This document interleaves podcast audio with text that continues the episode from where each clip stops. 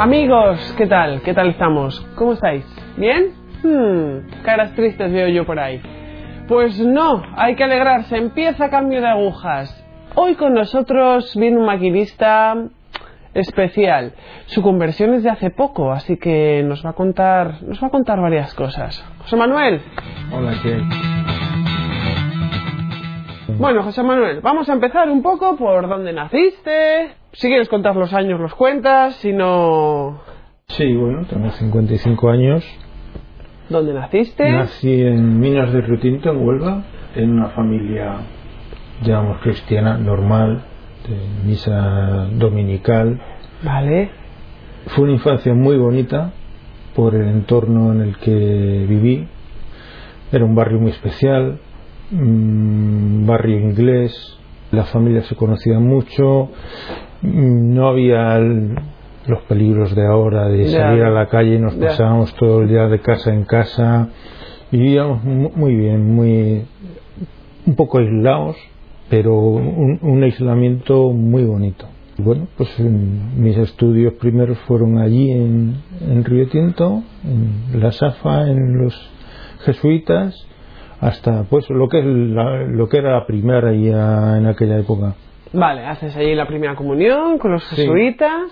Sí, la comunión la hacemos en una, en una parroquia, bueno, en una iglesia que tenía Sí. allí en el propio barrio, muy Sí. bonita también, una parroquia anglicana que luego se convirtió al catolicismo y, y muy bien. ¿Sigues ahí en el barrio? ¿No? Sí, entonces hay un momento que mi padre tenía mucha inquietud por, la, por nuestra preparación. Eh, Estamos una temporada en los maristas de Huelva en régimen internado.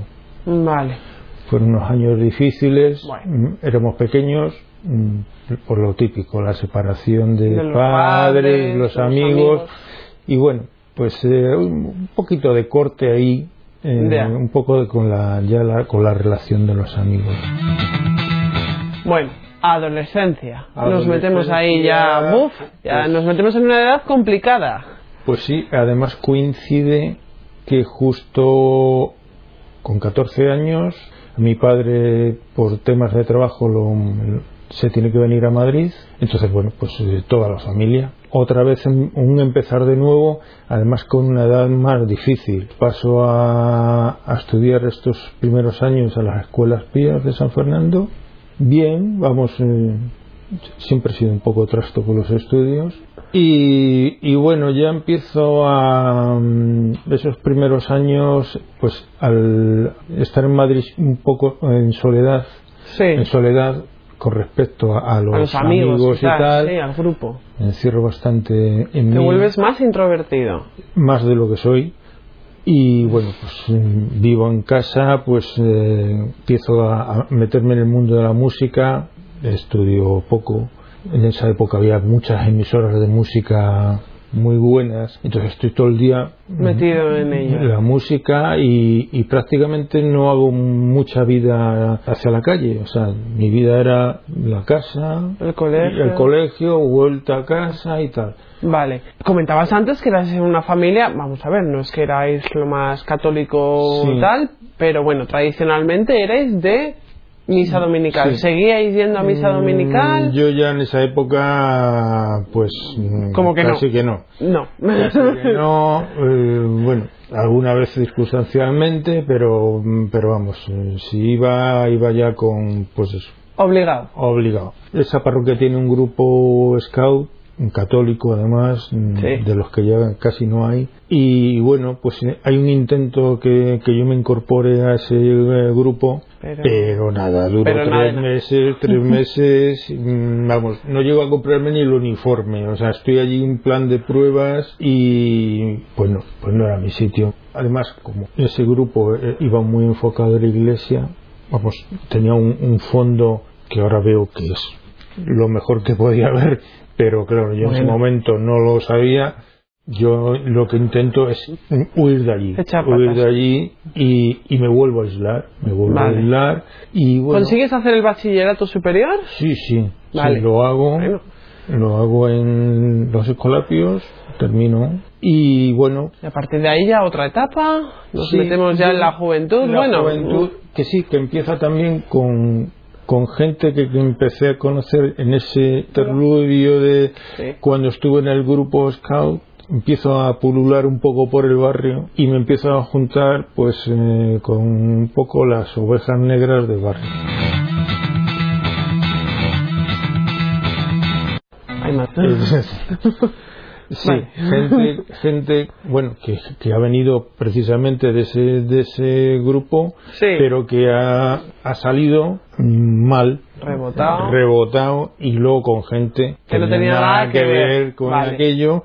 Entonces era ya un- éramos, yo me acuerdo que cuando nos juntábamos allá a tomar las cervecitas y tal, cuando venía la gente de la parroquia les decíamos, ahí vienen los parroquianos como un, un poco un plan despectivo, ¿no? Ya, ya, ya. Nosotros aquí somos los malotes en el banco sentados, ¿no? Ya, ya. Y, y claro, veíamos pasar a los chicos formales de la parroquia que venían entre ellos, la que fue luego mi mujer, ¿no?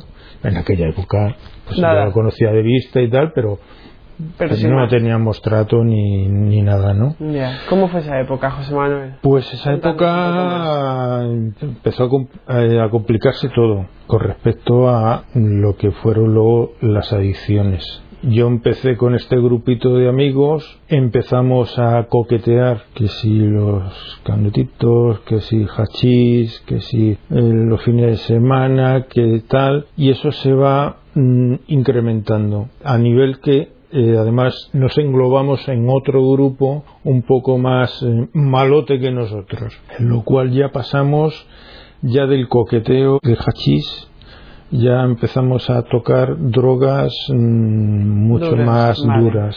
Ya empezamos con anfetaminas, eh, LSD, eh, barbitúricos, empezamos a mezclar todo eso con el alcohol. Entonces, pues eso cada vez más, como tú te vas encontrando cómodo, pues, Pues poco a poco te vas metiendo y dices, uy, qué bien, esto qué bien, sin darte cuenta de, de ese tema, ¿no? Vale, yo quiero mm, preguntar, ¿en casa, por ejemplo? ¿En casa esto en lo casa, verían? en casa sí se van se empiezan a dar cuenta que mi comportamiento no es normal no es normal porque yo en casa ya empiezo a utilizarla un poco como pensión Ya, solamente voy a dormir y a voy a comer. dormir a comer y tal y entonces pues eh, lo mío en aquella época es juerga pura y dura Ya, es decir, mm, los fines de semana empezaban el viernes y terminaban el domingo a, a dur- a altas horas de la noche. ya. Empezamos a conocer mm, pues lo que fueron esos mm, años 80 en Madrid. Vale, la movida madrileña. Efectivamente, todo todo eso que ahora se por algunos sectores se alaba y tal y que tanto daño hizo, ¿no? Conocí que también estuvo aquí a, a Fabio Manamara, Fabio. porque claro, nosotros íbamos a todos los conciertos y estábamos metidos completamente en todo aquel mogollón ya, esta gente con la que nos juntamos pues ya empieza con temas de heroína nosotros tuvimos la suerte de pues, podernos eh, eh, hacer un subgrupo y bueno, seguíamos con nuestras juergas y tal, pero no llegamos a entrar en esa rueda de las drogas, digamos, entre comillas, duras, ¿no? vale. Vale, nos separamos porque yo estoy pensando, vamos a ver, todo esto cuesta un pastizal. ¿Estabas trabajando ya? No, No no, estabas no. trabajando. No, entonces eh, nosotros hacíamos fondo común. Cada uno aportaba lo que tenía Lo que podía. Entonces eh, llegamos por la tarde. ¿Hoy qué hacemos? Bebemos, compramos hachís, que no había para lo otro, pues nos íbamos a un parque, a una bodega y nos compraba unas litronas. Vale, modo botellón. modo botellón. Mm, Que tú igual no eras consciente, pero que esto va tomando Sí, forma sí y va- pozo. Sí, sí, no, claro, eso va haciendo Sí. un daño que, que te vas acostumbrando a estar bebiendo todos los Claro, días. y luego el cuerpo lo necesita. Claro. A ver, dices que el intento de la universidad como que no. ¿Sigues estudiando o...? Sí, bueno, ahí hay un momento que no sé qué hacer. Entonces un día mi hermana me dice, oye, ¿por qué no estudias informática? Ah, bueno. Digo, ah, Bueno, no, eh, pues, por intentarlo, oye. Y me metí en una academia de estas de informática. Bueno. Y por medio de un familiar, bueno, tenía un conocido en una empresa, me dijo, oye, vente a hacer prácticas a esta empresa. Y bueno, al final, pues en, en esta empresa hubo una. Se fue un chico y me, me propusieron quedarme a trabajar. Ah, bueno. Bien. Algo positivo. Entonces empecé a trabajar, claro, ya los estudios y el trabajo, pues al principio me lo planteé, al principio lo llevaba más o menos, poco a poco lo vas dejando, lo vas dejando y al final me falta el proyecto de... Bueno, en este nuevo trabajo, quizás nuevas miras, nuevas... Sí, sí, la verdad es que es ¿Nueva un gente? cambio. Ya digamos que las amistades del barrio se van conservando muy poquitas y empiezo con otro círculo de personas Vale. y empezamos también con nuestras juergas. Vaya. y Eh, encima con dinero. Y encima con dinero que se vea es Peor. peor. Vale. Peor empezar con las cervezas, irnos a comer, copas después de comer, eh, las terrazas de la famosa costa castellana Sí, sí, por la noche, llegar a las 4 de la mañana a casa, pues bastante perjudicado, levantarte a las 7, irte a trabajar y así todos los días. Y bueno, mm, ya estando en ese trabajo fue cuando empecé a salir con, con la que es ahora mi, Bueno, venga, vamos a algo positivo. mi mujer. ¿Conoces a tu novia por aquel entonces? Sí, bueno, la conocí del barrio y tal. Y, y bueno, ella estaba mucho más metida en, en temas de, de iglesia, parroquia. la parroquia, cantaba en un coro.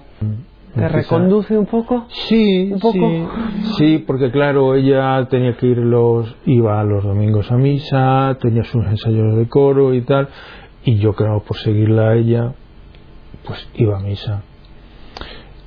Como un florero, porque yo estaba en misa, pues eso, iba a mentar, a acompañarla. Hubo ahí una falsa promesa que yo le hice, que me dijo, tú, si te vas a casar conmigo, tienes que venir a misa y esas cosas y tal. Y dije yo, sí, sí, vale, vale, vale, vale. Y al principio lo hacía, pero Sí. hasta que me casé. Y luego ya entonces... Uf.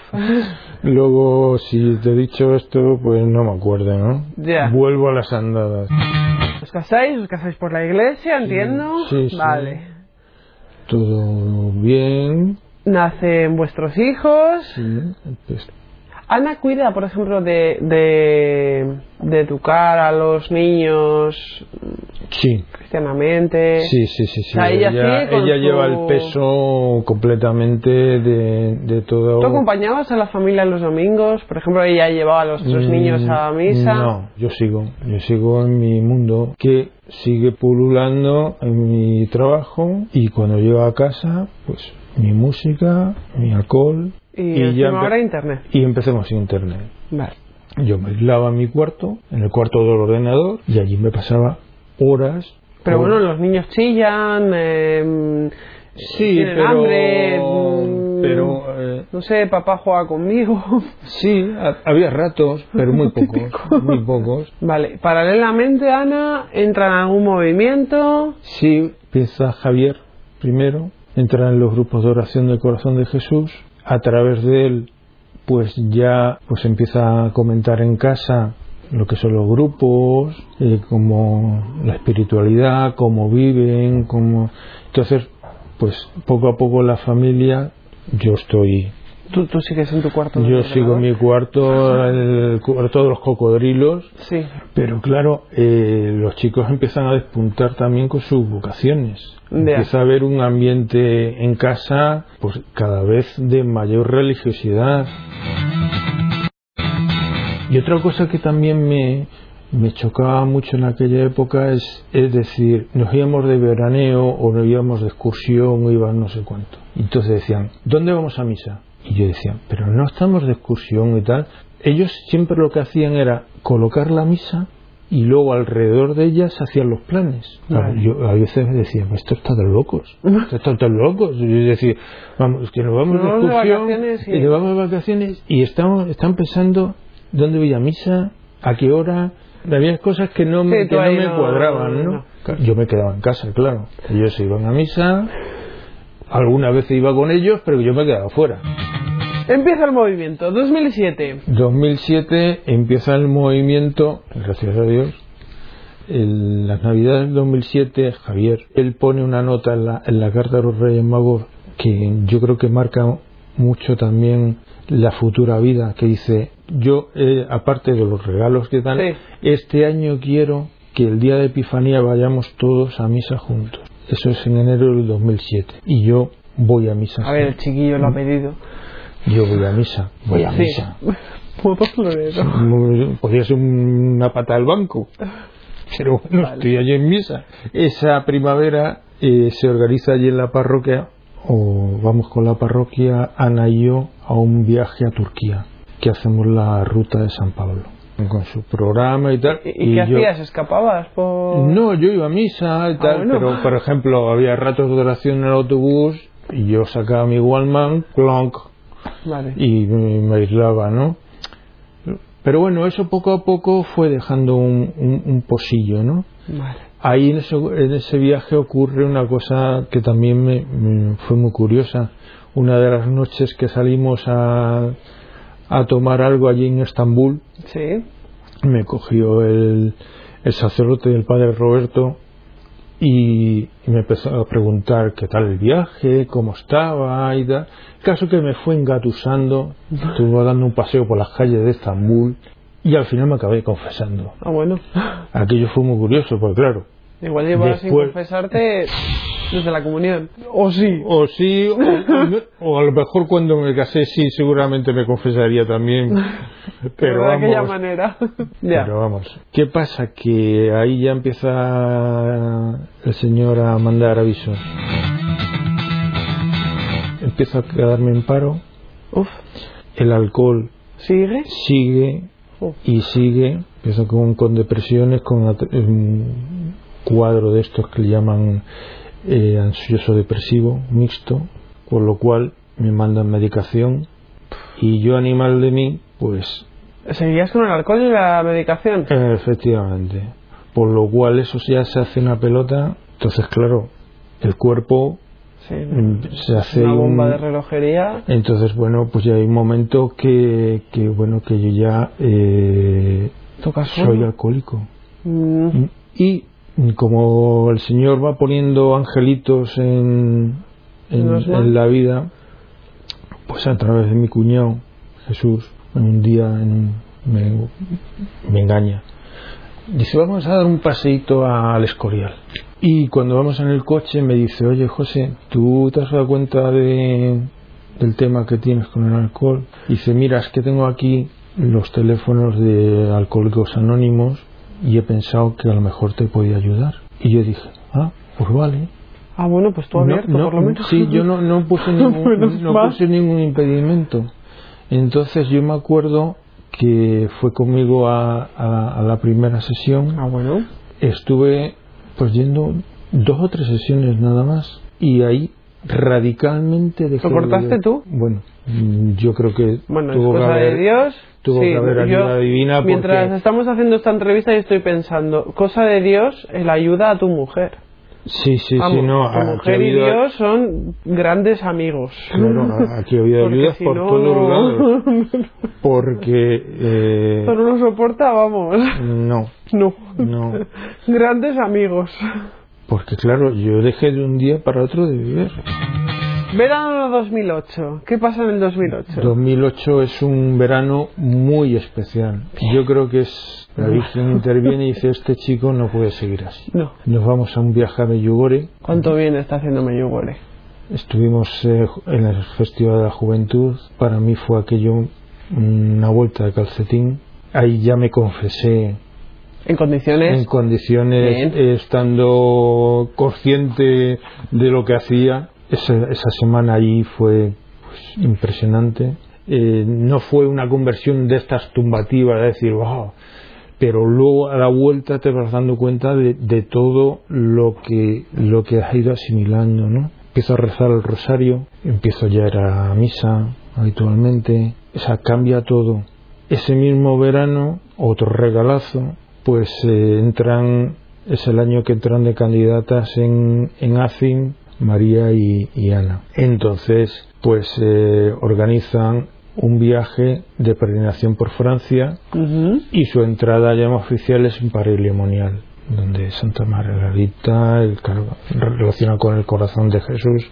Entonces es un viaje, pues eso, por todos los santuarios marianos de Francia.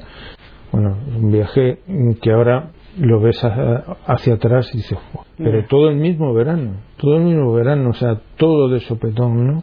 Entonces, claro, eso te hace ir cambiando, te hace eh, o te va haciendo, te va minando, ¿no? Por lo cual ya hay un momento que digo, ah, pues si ellos están también en los grupos de oración, Igual tengo que entrar. digo, pues a lo mejor mm, simplemente por estar con ellos, porque claro, ya yo ya estaba más, Tú más de familia. Yo ya estaba más centradito y claro, eso de hacer actividades separadas, claro, yo me quedaba en casa, ellos se iban. Digo, bueno, pues vamos a intentarlo, ¿no? Y bueno, pues eh, entre los grupos tuve un periodo de, de iniciación y tal, y poco a poco pues va la cosa encaminándose. En el 2010 te consagras a la Virgen. Sí, es el, sí, en los grupos hacemos el primer año de, de estar allí, pues si, si lo solicitas y cumples y tal, pues hacer la, la consagración a la Virgen, que es un paso ya Sí. bastante importante.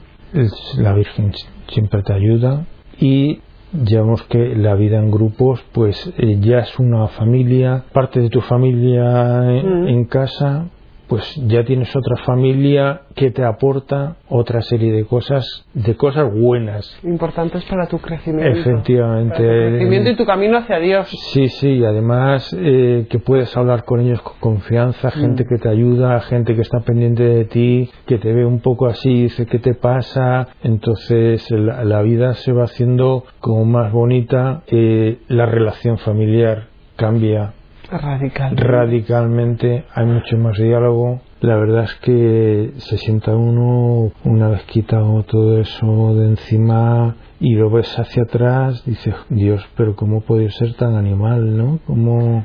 Bueno, pero no hay que mirar hacia atrás. Yo creo que, vamos a ver, no, no hay que mirar hacia atrás. Hay que aprender de lo que pasó atrás. Sí, Pero estamos No, no, ahora y- y estamos con Dios y estamos bien, estamos a gusto y nos hemos consagrado totalmente al Señor. Sí, sí, sí, Ya está, ya está. Ahora lo que tenemos que hacer es dar testimonio, como hoy, efectivamente. y dar imagen. Pues Desde luego Dios está con vosotros, ¿eh? Está en esa familia Sí. desde siempre, ¿eh? La verdad es que sí. Sí. Que La verdad es que... mm, Tú no la has visto, pero estaba, ¿eh?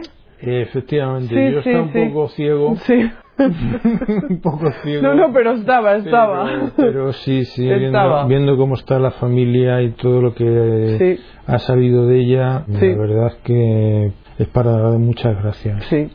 porque siempre hemos estado muy acompañados y la verdad es que es impresionante, impresionante la presencia de todos los días, de, sentir la presencia de la Virgen y, de- y del Señor.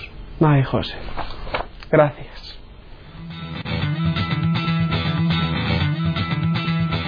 Amigos, es verdad. Dios camina a nuestro lado, la Virgen está ahí todo el rato, ahí paciente, sufriente. ¿No lo vemos? No lo vemos. Por aquí, por aquí, en nuestro corazón, está en todas partes, está con nosotros. Nosotros vamos así, total, vamos ciegos, ciegos, pero está. ¿Nos damos cuenta al final? Bueno, pues nos damos cuenta al final. Perfecto, aprendemos de nuestros errores y seguimos caminando, porque lo importante es seguir caminando y seguir caminando también hacia Dios. Amigos, nos despedimos. Hay luz al final del túnel. Siempre hay luz al final del túnel. Gracias.